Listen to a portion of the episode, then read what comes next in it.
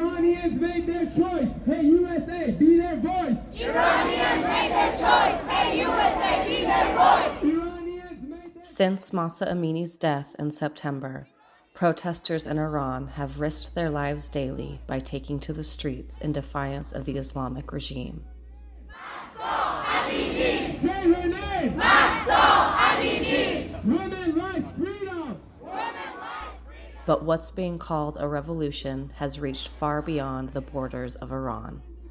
On October 1st, Salt Lake City was one of over 150 cities across the globe to join Iranians in their fight for freedom.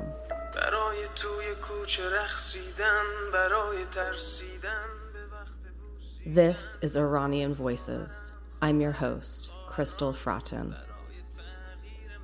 In our first episode, Every Action Counts, we listen to Iranians who have left their home country with a focus on organizing desired actionables from authority figures and media coverage in the United States.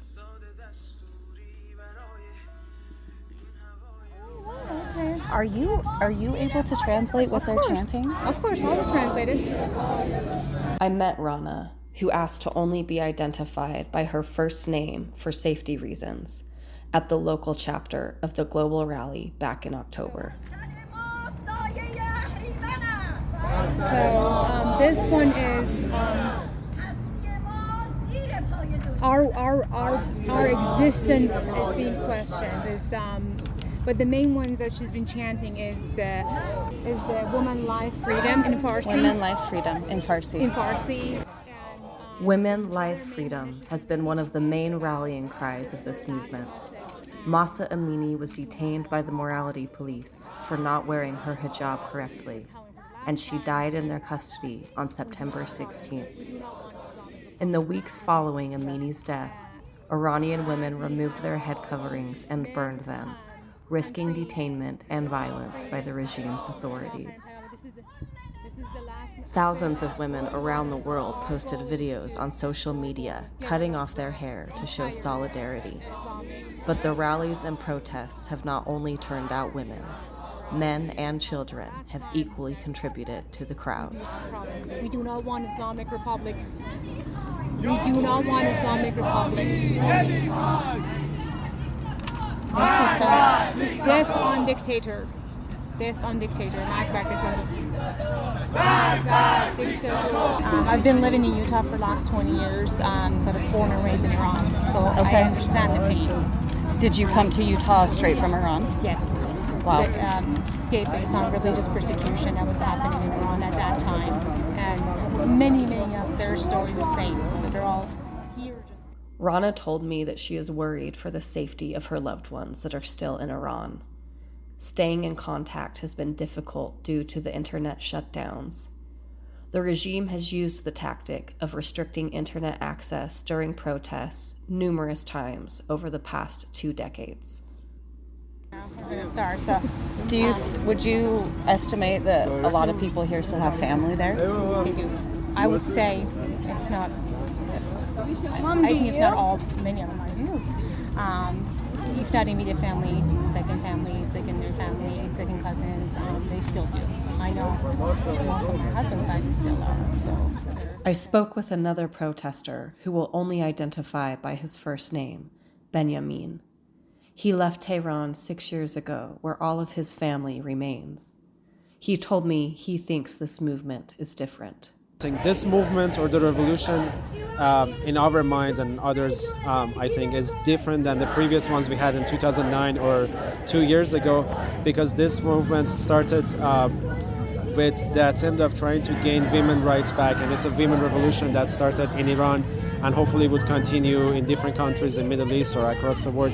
And I think this is the reason why there is a lot more sympathy uh, by celebrities or other foreign um, countries and diplomats about this revolution uh, because this unites everyone just to support women, not any significant opposition leader in Iran that is running. Everyone here, with their different ideas or thoughts about how the future of Iran should be, has gathered together to support the women.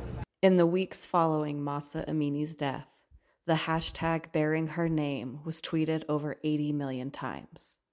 As of December 11th, there were 1.9 billion views on TikTok of videos with hashtags of her name. In the beginning of the episode, you heard Iranian singer songwriter Shervin Hajipour's song, Baraye, which has been described as the anthem for the current protests. At the onset of this movement, Iranians took to Twitter to voice all of the reasons they are in the streets after living under the Islamic regime for 43 years. The tweets all started with Baraye, which translates to four. Hajipour created the song, pulling directly from those tweets, and posted it online. The first lines translate to For dancing in the streets, for the fear of kissing your lover in public, for your sister, my sister, our sisters. The video he posted performing the song amassed 40 million views within two days before he was arrested on September 29th. He was later released on bail and has had little presence online since. The global social media response has quieted in the months since the beginning of the protests, as has US news coverage, but the people of Iran have not stopped fighting. Mahsa Amini's death started this revolution, but many more Iranians have paid the ultimate price for standing up for human rights. Since September 17th, over 18,000 protesters have been arrested and 488 have been killed, according to the human rights activist news agency. I sat down with two members of the board of directors for Free Iran SLC to talk about their organizing strategies and what reactions to the movement they've encountered. My name is Mehdi. Um, I'm from the. I was born and raised in in Tehran's capital, uh, in Iran's capital, Tehran. But um, but we have a lot of relatives in the northern part of Iran. So like culturally, I'm um, I feel um, a mixture of the northern part of Iran and the capital. I came here um, for people for my grad school in 2016, August 2016. Um, we um, I grew up mostly in Iran, but because of my dad's um, kind of work. We've kind of we've lived in other places around the world, um, and I I lived partly in the U.S. when I was a when I was a kid. Um, my name is Ava. Uh, I am a student at the University of Utah. Um, I'm a graduate student and studying counseling psychology. Um, I was born and raised in Tehran, which is the capital of Iran. Um, I my family is kind of a mixture of different uh, backgrounds, uh, but that's the city that I associate myself with the most. Um, I spent my entire childhood in a in the same home, um, and I moved here to the U.S. at the age of 15 uh, with my parents. Uh, my one brother lived here in the U.S. previously, but we had to uh, leave one of my brothers behind, and he's living in Europe right now. Um, yeah, that's my background. Ava, what caused you to leave Iran? Um, yeah, this is this is a really good question. I, I guess um, I didn't have much of a choice. Um, my parents decided for us as a family. Um, I think, and the decision came from the fact that they saw no future uh, for me and my two brothers in Iran. Um, I think my mom, when I was younger, she kept saying, uh, "Oh, by the time you go to school, it's going to be free. You, you won't have to wear hijab. And of course, that didn't happen. And they were very uh, conscientious of not not only the um, the prospect of having a future in terms of career and everything, but also just having freedom to be um, myself and for my for the rest of my family as well we didn't have that in Iran. Uh, I come from a very non-religious family, uh, but we were the women in the family were forced to wear hijab, um, and so many other limitations that we had. That was just you know it got to the point that they were like, we this is not the future we want for the kids. So it was a very long application process uh, moving to the U.S. And um, ultimately in 2012, I we we finally got our green card, um, but my um, one of my brothers was left out of the whole situation because he was barely over 21, um, which meant that he's no longer included. um, in the visa process. Um, so he had to move to Europe. And I, I really want to emphasize that the reason that we moved wasn't because of our own aspirations. There was nothing um, like adventurous about it. It was more so out of we, we were forced to move because we couldn't be ourselves. We couldn't practice our beliefs uh, in that system. So we were pretty much forced out of the country, and it was one of the most heartbreaking one of the hardest things that I've experienced in my life, and none of us would have moved if it wasn't for this uh, regime. Both of you are on the board of directors for Free Iran SLC, and you're responsible for coordinating events.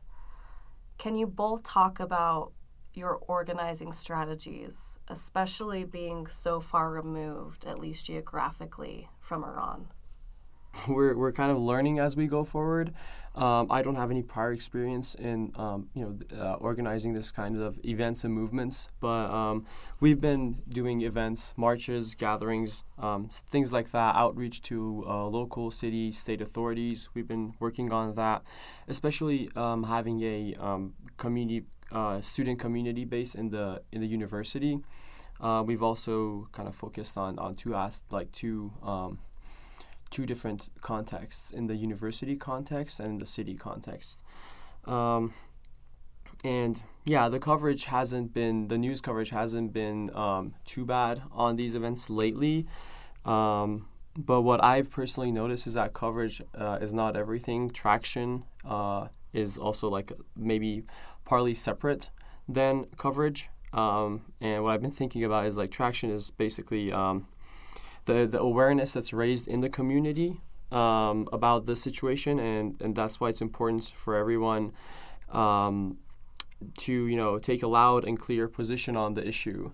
And once that happens, is when we have traction, and you know when there's a um, back and forth between news coverage and people's activities. We're also reaching out to unofficial like outlets such as the campus um, Instagram page that posts like stories about ongoing events and things in the in the academic world.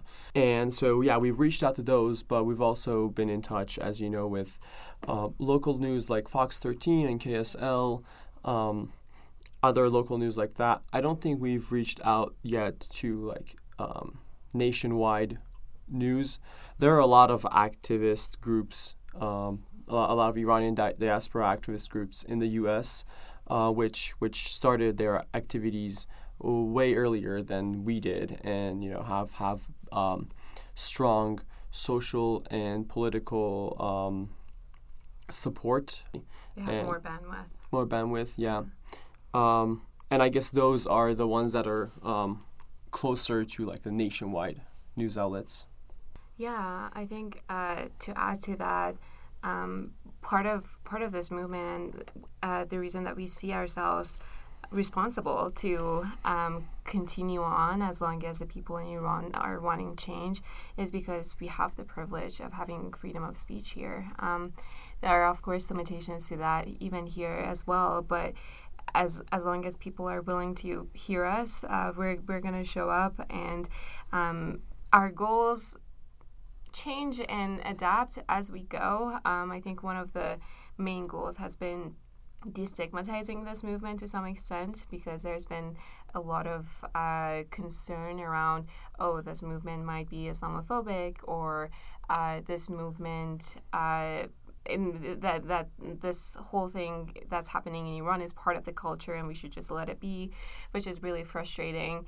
And it's like where liberals go wrong. Yes, exactly. Like democracy only belongs to the West mm-hmm. um, and not to the rest of the world, which is re- very unfortunate and it's inaccurate too, um, because you know historically their democracy started in that part of the world. Um, so yeah, it's it's our goals have been just to really elevate the voices of people in Iran and uh, really show what what they're wanting. I, I, think there's been a lot of miscommunication on on the media's end uh, that they've kind of reduced this move movement to a request for reform, which is not true, um, and also. Uh, yeah, just not accurately representing what the people are asking for and what they're wanting. Um, so, yeah, I think part of it is just to open people's minds and be like, hey, this is happening in, in, in Iran. And this movement is not just exclusive to the people in Iran, it also joins the claims for freedom across the globe, um, and that it's a very inclusive movement. Movement. It has nothing to do with Islam. People can practice whatever they want, um, but theocratic regimes um, are very oppressive. So yeah, I think those are some of the goals that we've been trying to hone in on uh, in terms of the movements that we've had, and we're doing a couple of different things. Um, on Saturdays, typically we have protests happening um, across Salt Lake City, and sometimes we do we, we try to communicate with uh, people with power. Um, on campus level and also on the state level, reaching out to senators and government officials and trying to get the word out that this is happening and asking for, for support in any way that we can. So, when you reach out to these officials, you're asking for um, help to draw attention to the movement. Yes, asking for a more visibility. And um, also, part of it, especially at the beginning, was to prevent any appeasement with uh, the Iran government because there was a conversation with the nuclear deal happening, and that would have just given the government of Iran more power. Not it wouldn't have helped uh, the people, and that's not what the people want. Uh, so that was part of it too when we were reaching out to government officials, asking to make sure that they're reflecting the voices of Iranians when they're making these type of decisions, not just the government, because the government is clearly not representing the people of Iran.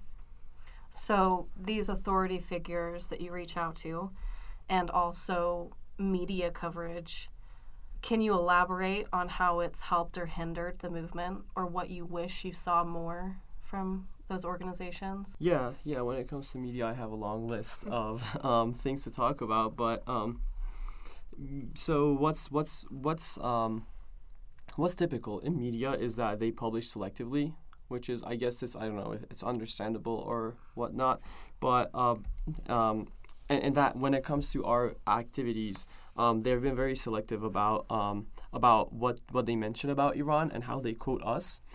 Um, usually, they're either inaccurate or uh, it requires a lot of energy from our side to you know um, pressure them to publish act- accurate versions of events. And I understand that this is also a part of the whole process of this movement. You know, we are trying actively, uh, we are being active, and um, the general public knows very little about the severity of the situation and the intensity of the efforts that are being made, um, both inside and outside of Iran. Mostly inside, people are risking their lives, but you know, the intensity of what's going on is something that the general public, I feel, is not very aware of. And our goal, one of our main goals, is to raise this awareness um, you know, with like things like this interview. This is a this is a woman-led freedom revolution against theocratic totalitarianism. So this current uh, dictatorship in Iran, um, they've killed more than 64 kids so far, just over the past uh, 70 days.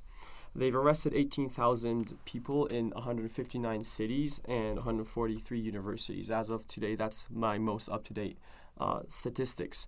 And so the complicity that's out there, um, I guess there's, as Ava mentioned, there's a fear of you know um, being Islamophobic, but that's not logical. This the IR regime. Um, they've cracked down on Muslim congregations inside the mosque with military artillery. So basically, they've shot at them with helicopters and uh, with artillery weapons inside the mosque. That's that. Those are Muslims that they're killing. Um, so the opposition of Islamic governments uh, around the world, especially like right now when it's World Cup, uh, for example, what Qatar is doing with people who are trying to go to the stadiums and you know chant "Women Life Freedom" or even have a flag that says "Women Life Freedom" and they stop them. That's, in my belief, that's not for Islam. Their opposition is not. They're not supporting Islam. They're not even supporting the freedom to be a Muslim. What they are, uh, why they are opposing this movement is because of Islamic totalitarianism. In the World Cup, Qatar beefed up security during Iran matches to minimize protest against the regime.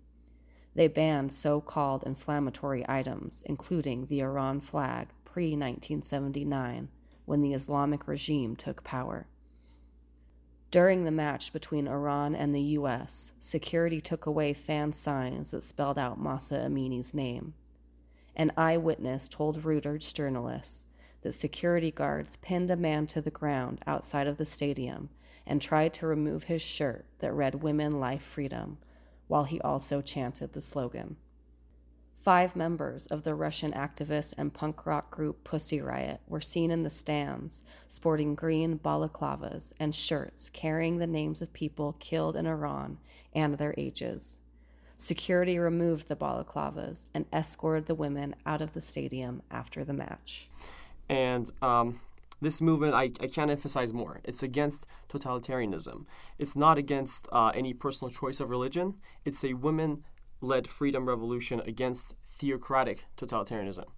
And you know, when I think about it, and I've, I've, I've heard other people talk about this, and it makes sense to me that, you know, from my point of view, um, for, from like if I put myself in the shoes of um, people who are supporting the IR regime, or uh, governments that are supporting them, or people are, who are being complicit, or governments that are being complicit about it.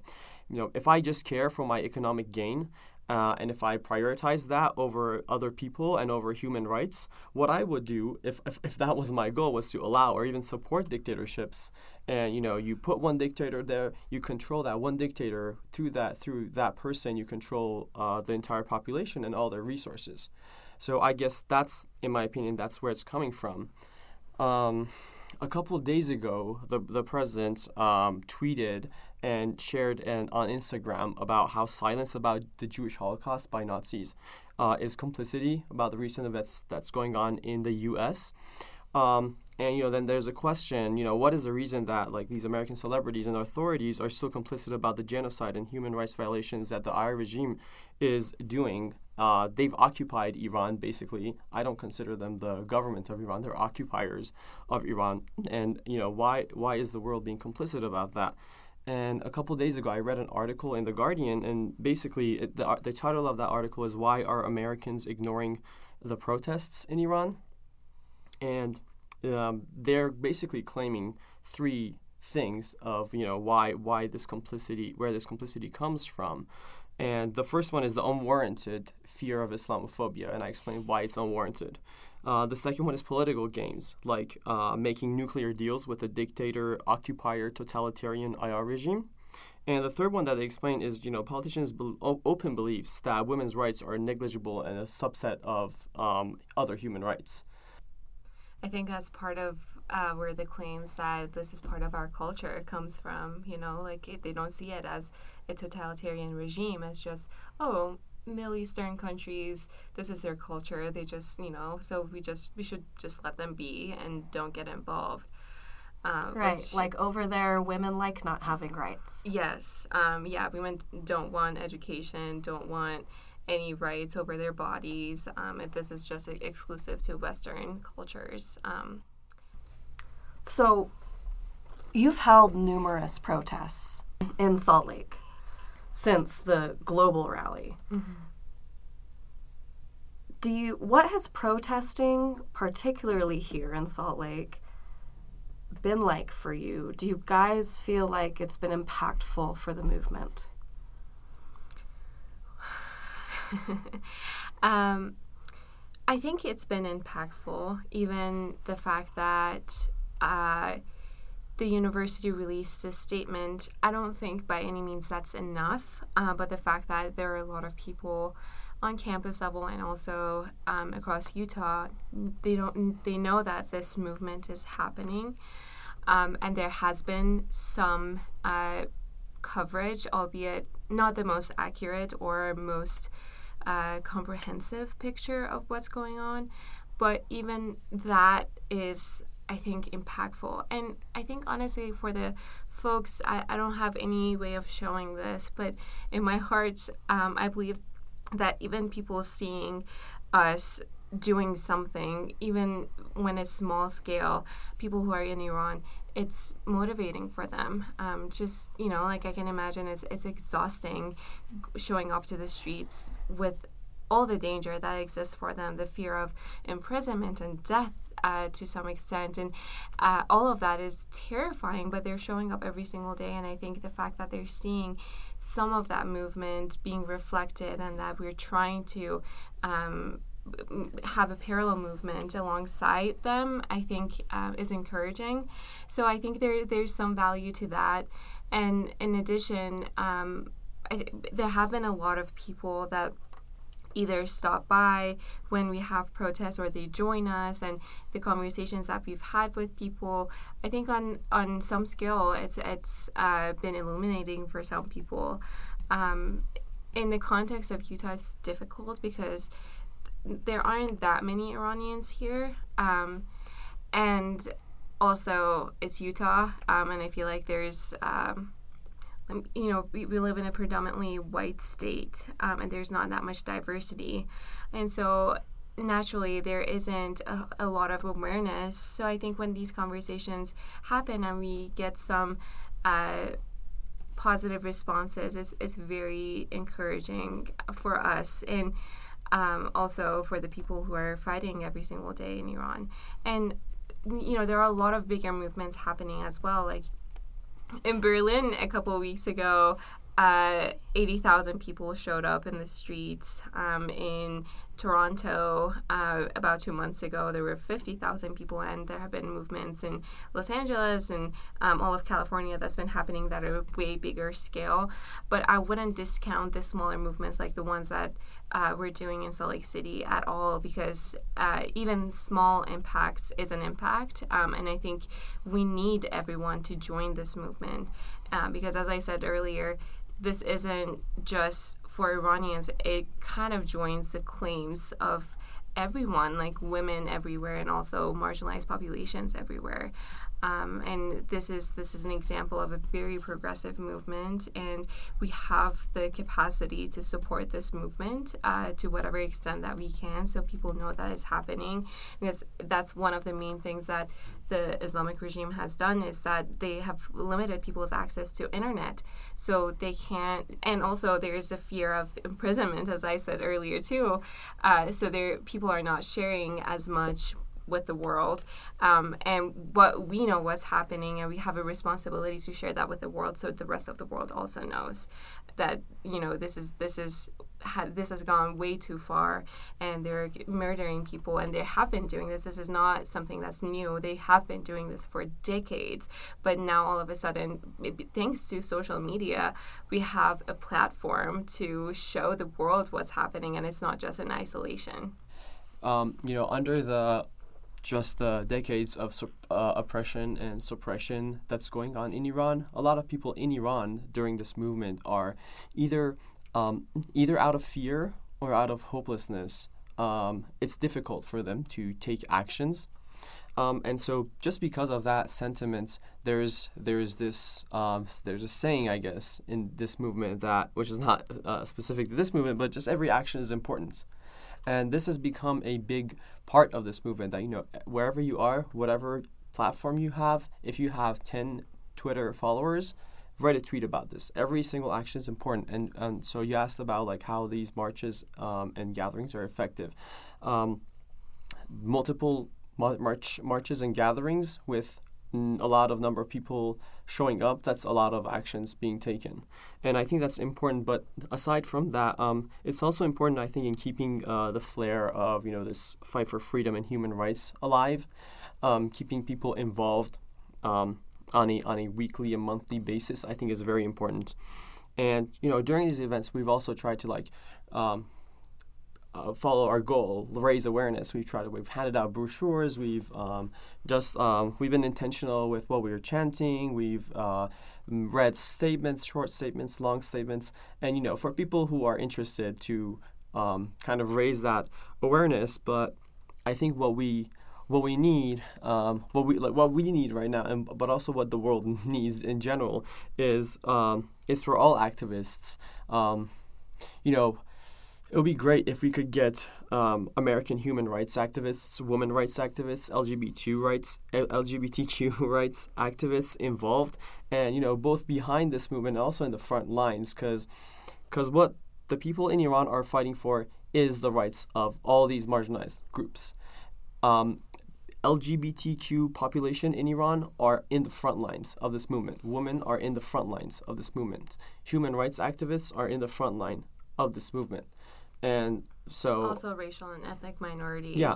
Um, are also in the front lines of this movement and the, all groups that have been even religious oppressed. minorities Yeah. are in the front line of, of this movement anybody who's suppressed and so i think that any just because of that anybody who wants to support the suppressed and oppressed around the world this is this is a big platform for them to you know jump on and be active on and fight for these rights What kind of response have you gotten when you've reached out to um, political leaders locally for support?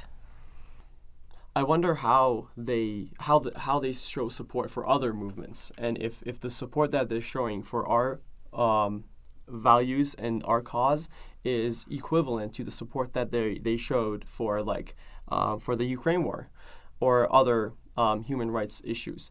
I really wonder that because verbally they do uh, say that you know we're doing a good thing standing up for these uh, kind of um, virtues, the words are very encouraging, you know, um, but it's just that encouraging words. Uh, we haven't seen a ton of action, um, which is disappointing because there, there is, we have outlined specific things that they can do as well, but I feel like whenever we've reached out, they kind of make us jump through all these hoops. And, you know, along the way, they um, also send us encouraging words and, oh, like, we would love to support you in whatever shape uh, we can. But even even with the people that have a lot of power in the U.S., like the president himself and uh, everyone, like the representatives that have spoken of this matter, is usually very brief. Like we stand with the people of Iran,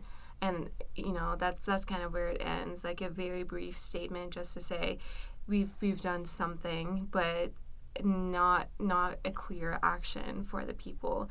Even on a university level, uh, we have been trying to waive the fees for students who are currently applying as international students from Iran.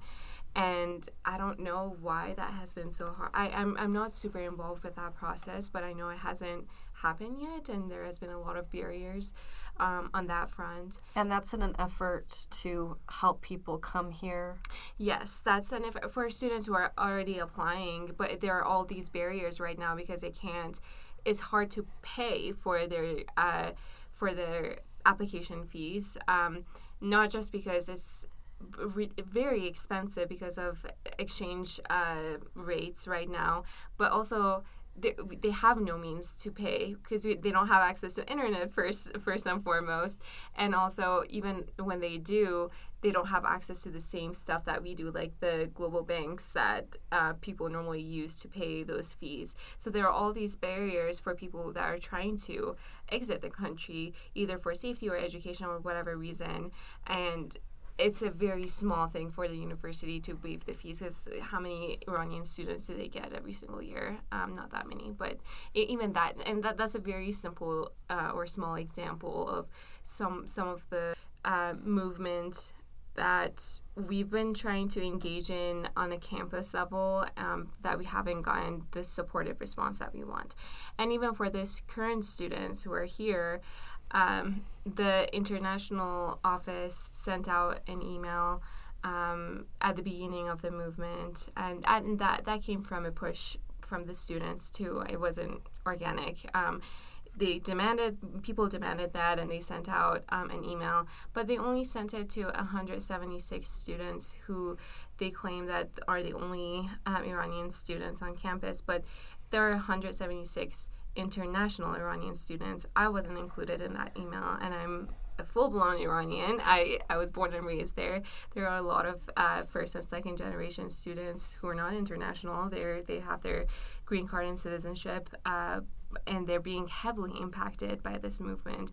And you know, like they the university has kind of sent links to oh these are the counseling center resources that you can utilize and encouraging which is great but also what additional support can you offer to the students? Because this is especially especially for the international students because most of them have families in Iran currently. They're heavily impacted by this movement, and even those of us that don't, it's our country. You know, we wake up with these horrible images on the news every single day. We go to bed with these horrible news, and we're constantly being exposed to very traumatic stuff, and it's secondhand trauma and also uh, there is a little bit of survivor's guilt uh, among a lot of us that are, you know, like we have the privilege of being safe here, and many of our friends and families are suffering.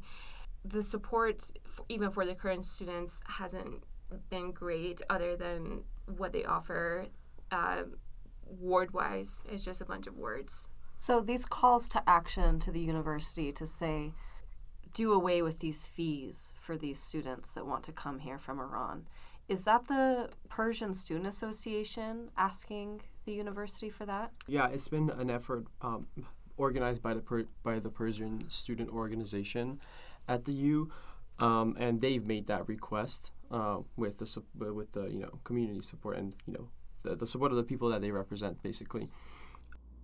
We reached out to the Persian Student Association and the university's international office for clarification and comment on the request to waive fees for future students trying to leave Iran. We did not hear back before the publishing of this episode, and will revisit this request and the university's response in the second episode. Yeah, I, just just to say, some some uh, faculty members on an individual level have been waiving the fees um, and kind of advocating, but that that's not on a university. Um, right. It's it's just been uh, faculty that are um, Iranian faculty, especially, but also other faculty that are mindful of what's going on in Iran. Uh, they've tried to uh, waive those fees uh, so students can ap- apply with some ease, but on the university level, there hasn't been any uh, support in terms of waiving those fees and making it a little bit more accessible given given the circumstances that uh, Iranian community is going through in Iran.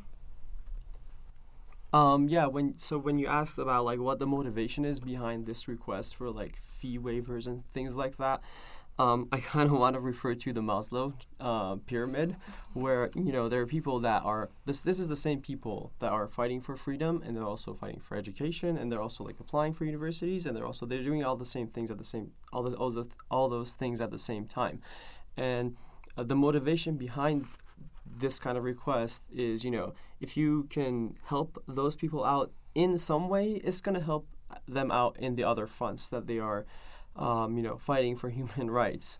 And you right, know, like you have to be safe before you can focus on your studies. Exactly, exactly. Yeah. Mm-hmm. And um, yeah, as Ava mentioned, uh, there have been uh, there have been people that are taking academic people that are taking personal actions, like the uh, professors that are waiving the uh, the, stu- the application fees for the students that apply to their group. Um, my supervisor at the University of Colorado, um, he's intentionally um, looking for Persian students, students that are applying for Iran to you know join his group to support them. And there is all these there there are a lot of these personal um, support that's going on, but you know that's great, but we need institutional support as well. Um, and that's why like reaching out to the U um, to um, show institutional support other than just you know relying on people to be conscientious and show personal support out of their own pockets, out of their own like um, or risking their jobs. Risking their jobs, yeah. yeah. risking their jobs, even risking their projects maybe. Um, mm-hmm. You know, that's that's important. Okay, before we move on, um, you know, we just clarified actionable steps that are being asked for the university to take. Mm-hmm. Do you have any examples of actionable steps that government officials should take? Um, I think one of the main things uh, is uh, preventing, continuing for the prevention of any sort of appeasements or deals with Iran and publicly denouncing this murderous regime and not recognizing them as the Iranian government, but a government that has taken over the country and its people. Uh, this is a country that's been kept hostage by uh, totalitarian leaders, um, and I think that's important on the part of global leaders to acknowledge. And also, you know, amidst all of this, um, some of the government officials from the Islamic regime has, have been going to conferences and to the United Nations and um, I think that's very problematic because these are people that are ordering people to get murdered, to get tortured, to get to get put in jail um, for just just for the freedom of expression, just for protesting um, or holding opposite values or different values from the government. And it, you know the the global leaders are not holding these people um, accountable, which has serious implications, uh, serious global implications, because they just keep going about, you know, the, whatever they're doing as if business as usual. And you know, while people are dying, you know, these people are ordering people to die, and they they can go, they can hold the same power, and you know, sit with the global leaders and make deals and. Uh, that's that's an important thing to acknowledge that this this government does not represent the people of Iran. Yeah. So it seems like the ask would be don't deal with the Islamic yes. regime as if they're a legitimate government. Yes. Mm-hmm. And just just to be clear too, um, when people in Iran are asking for support from uh, global leaders, they're not necessarily asking them to get involved militarily. Um, it's more so to just uh, give some visibility to this movement that's happening and don't go along with uh, the government officials from Iran or from the Islamic regime uh, that you know are going about their business as usual deals. Um, I think that's that's an important thing to know as well. When we ask for support, it's it's just support for visibility and also not going along with the regime, not getting involved militarily.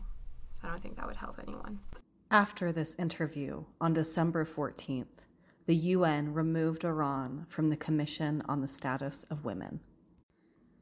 U.S. Representative to the United Nations, Linda Thomas Greenfield, gave the following statement Why would they want to be on a commission that protects women? The United States has long stood for gender equality and basic human rights. We had to act. Iranian women have clearly called for us here at the United Nations to remove Iran from the Commission on the Status of Women. It was a sensible request. Iran's membership directly undermines the Commission's work. Its membership was a stain on our credibility. Today we remove that stain. Um, so there are some actions that are being that are like started globally. For example, I think in Canada, I think there's a task force or some group in the government that's working on investigating um, people that are linked to the Islamic regime. There are people um, in the U.S., in Canada, in in Europe that are linked to the Islamic regime. They're running businesses they're making money here and they they're supporting the Islamic regime. Mm-hmm. And you know, if if if the U.S. or other countries if they want to make an action, take an action against the terrorist activities of the Islamic regime, it's not by uh, checking students' suitcases, suitcases in the airport when they want to come here to go to grad school. It's by making the uh, doing these investigations into people that are actually linked with the Islamic regime. They're doing biz- they're running businesses here, and they're linked with the Islamic regime financially, ideologically, in, in every sense.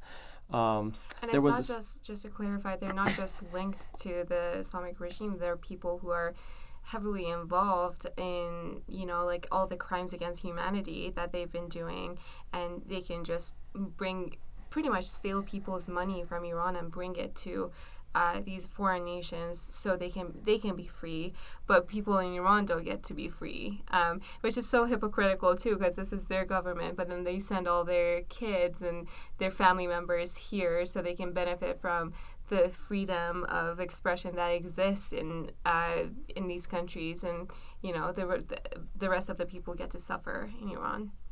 Yeah, there was a business, for example, in, in Germany. There was a, a company, an official company with a name and, and a location and everything that was involved in in the internet shutdowns that, that, that the Islamic regime is doing. And people pressured the government. Um, some people figured out what's going on, and I think they've taken down that company. Multiple media outlets and a German research center announced the German company Softqloud GmbH is a branch of the Iranian company ArvanCloud, which is accused of helping to disconnect the internet in Iran. According to the research, Softqloud GmbH is one of four digital connection gates that connect Iran to the global internet. German Foreign Minister Annalena Baerbock said there could be punitive consequences if the allegations are true. ArvanCloud has denied the allegations. In Canada, they're um, investigating into these people that are either linked to the Islamic regime or even or even agents of the Islamic regime. They're investigating them and they are um, they are sanctioning them personally instead of sanctioning the whole population. They're sanctioning those people, and and that that kind of um, those kind of actions they need to accelerate around the world by the governments and it's very effective because because if you start if, if one country and then 10 countries and then all these uh, countries that have freedom and and those countries are actually the, the places that the um, officials of the Islamic regime are sending their kids to live. And you know, if you if you take that away from them, then that's that's a that's a strong action um, taken against them to reduce their power and reduce their freedom to suppress the Iranian population. That's a very important action to take, and I think it needs to be accelerated around the world.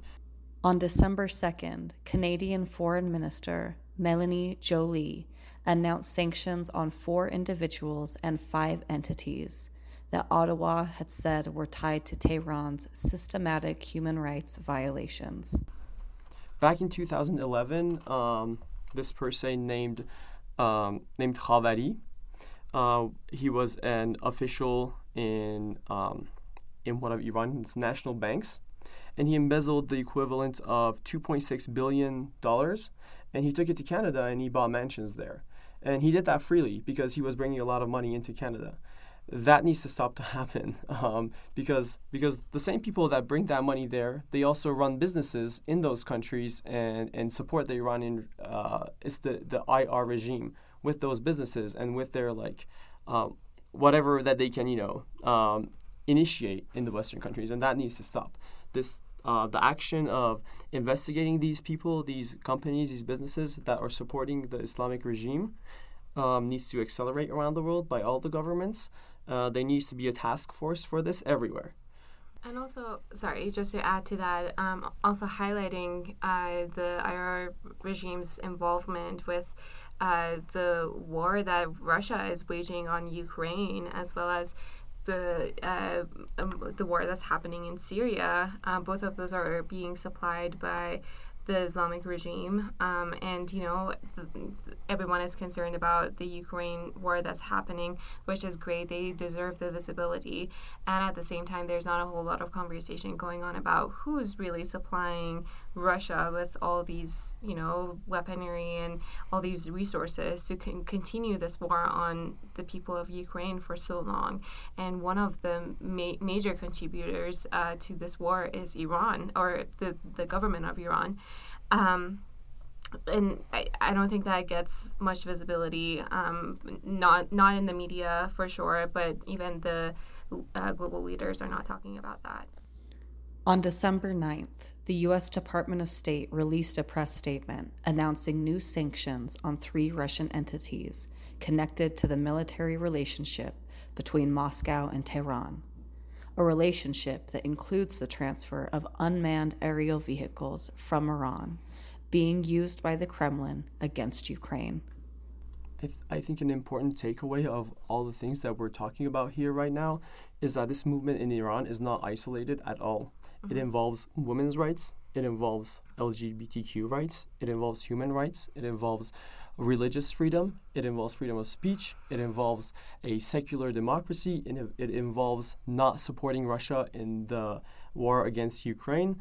You know, all these things that that the Western world has been claiming to stand for for decades and centuries, it involves all of that. And just to clarify, as opposed to broad sanctions on the country of Iran, we need task forces in these free countries to target and investigate people tied to the Islamic regime and sanction them.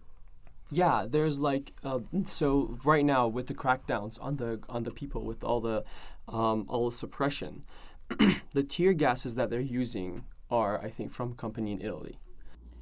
Journalists at the outlet France 24 Observers have reviewed over 100 photos and videos sent by Iranians of recovered ammunition from protests. 13 shells from eight cities in Iran bore the logos of the French Italian manufacturer Cheddite.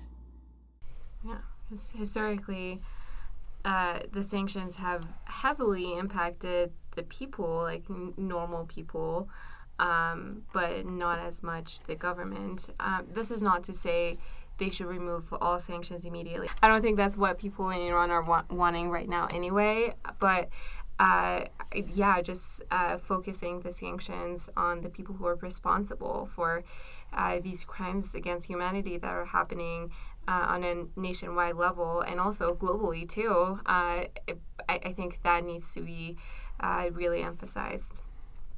Yeah, there's been um, there's been all these um, broad sanctions against Iran over the years, which have really crippled the people. And as Alva mentioned, at this point, because the people are fighting the regime, they're not saying like take uh, away all these sanctions, but but these targeted sanctions that we're talking about, um, they're important. There's been all these broad sanctions over many years, yet a lot of these government officials, their kids are living in the U.S., in Canada, in the U.K., in France, in Germany. They they're embezzling money and they're taking it there. Um, y- there's been all these broad sanctions, yet the Islamic government uh, has their hands on on guns and tear gases and uh, um, r- anti-riot vehicles that are made in all of these countries that are supposedly sanctioning Iran. You know, it needs to be more targeted. As of this morning, the New York Times reported that Iran is shutting down the morality police after months of protest and reviewing its hijab law. This is a seemingly huge concession from the regime and a tremendous victory for protesters. How consequential is this development? Um, I think it is a uh, it is a big achievement, but also personally, I'm thinking you know let's not forget that the Islamic regime is right now is very short on on supporters, so they they take these I guess relatively small group of supporters rel- relative to the whole population, and they use those people to suppress people in the streets with batons and with um, with guns.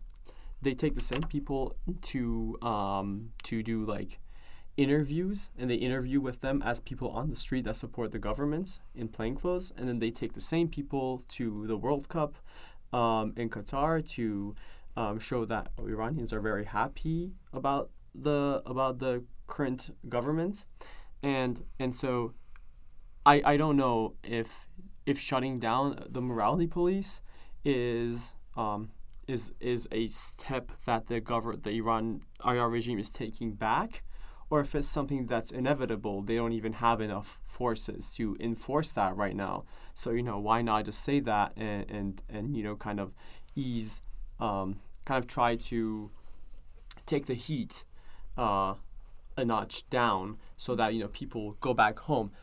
Um, also, people have been um, there's been there's been calls for like these like three days of um, let's go on the streets, three days of marches and of gatherings on the streets against the government. There's there's there have been those calls, and usually when one of those happens, the government puts out a bunch of news or creates events to distract the global society and the people in Iran from that. So and and and these three days right now, this like um, um, so like the the night of Dece- December 4th, which will be the morning of December 4th in Iran, is the start of one of those three days. You know, two days, three days before that, this news comes out in the global community. Oh, the Iran the IR regime is you know taking a step back. Um, I am very pessimistic about anything that is sh- that is shared from the news outlets of the IR regime because because there's no reason that they would share any the, the media is absolutely controlled by the government and there's absolutely no reason for the media inside Iran to share a news that is not beneficial to the government. So whatever is shared, I am pessimistic, but at the same time I also agree that it's a big achievement for the protesters and for the revolution because um, what this means is that, that the IR regime is pushed into a corner to to have to release this news to distract people. Yeah, I also share a similar. Um, I wouldn't even call it pessimistic, but maybe more realistic. And my worry is that this, uh, again, I, I feel like um, the Iranians in Iran and also the Iranian diaspora has fought really hard to communicate that this is a revolutionary m- movement, that people are done asking for reforms. They just want this regime gone. You know, 10 years ago in t- uh, the green movement in 2008 and even like a couple years ago all the movements that had had been happening i think people still had some hope that re- reform would be helpful. But at this point people are done and nothing this regime does they- they're never going to go back to uh, asking for reform or uh, adjustments or whatever. And we have such little trust in the government because not because we're pessimistic people by default, but because of our personal and uh, collective experience with this regime, is that they might release something, but I don't trust that they're not gonna bring back the morality police after the movement dies down. So this might be a way for them to communicate with the global community oh look the regime is making some adjustments and progressing or whatever but in reality they're just using it as a tactic to distract uh, from the what people are actually wanting and also to calm down the movement that's been that's happening um, in, in the country right now so I just wanted to add to that that exactly what Alva said. Even even if this is uh, first of all, I said pessimistic, but what I what I meant was skeptical. So even even if we assume that you know this is a, a an actual act of stepping down by the IR regime, I am all in on the biggest bet in the world that if anything dies down and if the IR regime stays in power in Iran, they're going to immediately double down with the morality police on on people and and impose even more and even hor- more horrible brutality to um, to enforce all these marginalizing and, and oppressive um, beliefs. we've been down this path so many times. Like the previous uh, president before the current one, he promised so many progressive things. He was like, I'm going to end the morality police. And a lot of millennials and Gen Zers uh, voted for him because he seemed more progressive and he made all these promises. He did not do any of those things. As soon as he was in power, he kind of perpetuated the same problematic rules and uh, the forceful uh, uh, rulings that were existent before him. So I, I feel like all in, we have no faith, um, and I think that I, I can only speak of our own experience and our own values, but from what I've heard from our community as well, this no one is taking this as a win. Um, honestly, no, no one is like, "Yay!" They finally are reflecting what our collective values are. But it's more so, I think, uh, a tactic to just, um, yeah, pretend that they're progressing and moving towards a democratic society when in reality it's just to it, yeah it's a propaganda to communicate one thing but in reality we know that they're not going to back down. And and Iranians know that and and they they kind of uh, they call they call all these tactics these the, the people that are like supposedly like leftists that are like all part of the same uh, IR regime and like all this news they call them the release valves of the regime and and that's that's that's the only um, that's the only reason that those supposedly leftists uh, are, are like these news um, they come out to be a release valve um, for the more important and fundamental things that are going on. After our interview, Mehdi contacted me to inform me that he did some more digging following the New York Times article. His conclusion fake news. Other U.S. media outlets continued in the Times' footsteps. In international news, after months of protests over its strict hijab laws, Iran is reportedly considering abolishing its infamous morality police. I want to start with some breaking news overnight out of Iran.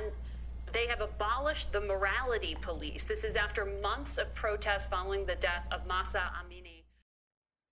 Middle East Matters, a youth organization, made a statement on the same day that Iran has not abolished the morality police.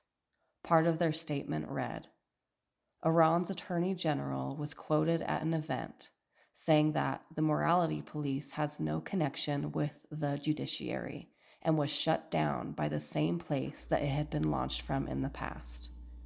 I promise the public that we will not hesitate to deal with the main causes of the recent riots. The statement went on to warn that these headlines about the morality police came on the eve of a three day nationwide strike Iranians have been chanting for months that their target is the absolute downfall of the regime, and failure to report accurately on the Iranian Revolution risks silencing the people and endangering their lives. Within a day, news outlets in the US began covering the regime's announcement with more skepticism.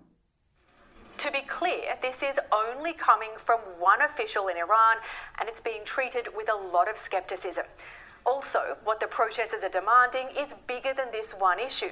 Look, I've, I've been receiving messages from people, Iranian friends online, who say, look, not so quickly. This was announced on Saturday by a single official, the Attorney General, Mohammad Javad, uh, and um, it, has not permeated to the other branches of government or even to uh, state media. So um, it's entirely valid uh, to question this. It does not really, while it may get at the root uh, or at the trigger of the protest, it doesn't really get to the broader political, social, and economic demands that the protesters and activists have. And it may also be seen by them as too little, too late, as they've been protesting now for three months. And as we have Five days later, on December 8th, the regime carried out their first formally announced execution over the protests hanging Mohsen Shekari. On December 12th, they executed Majid Reza Rahnavard, publicly hanging him from a construction crane.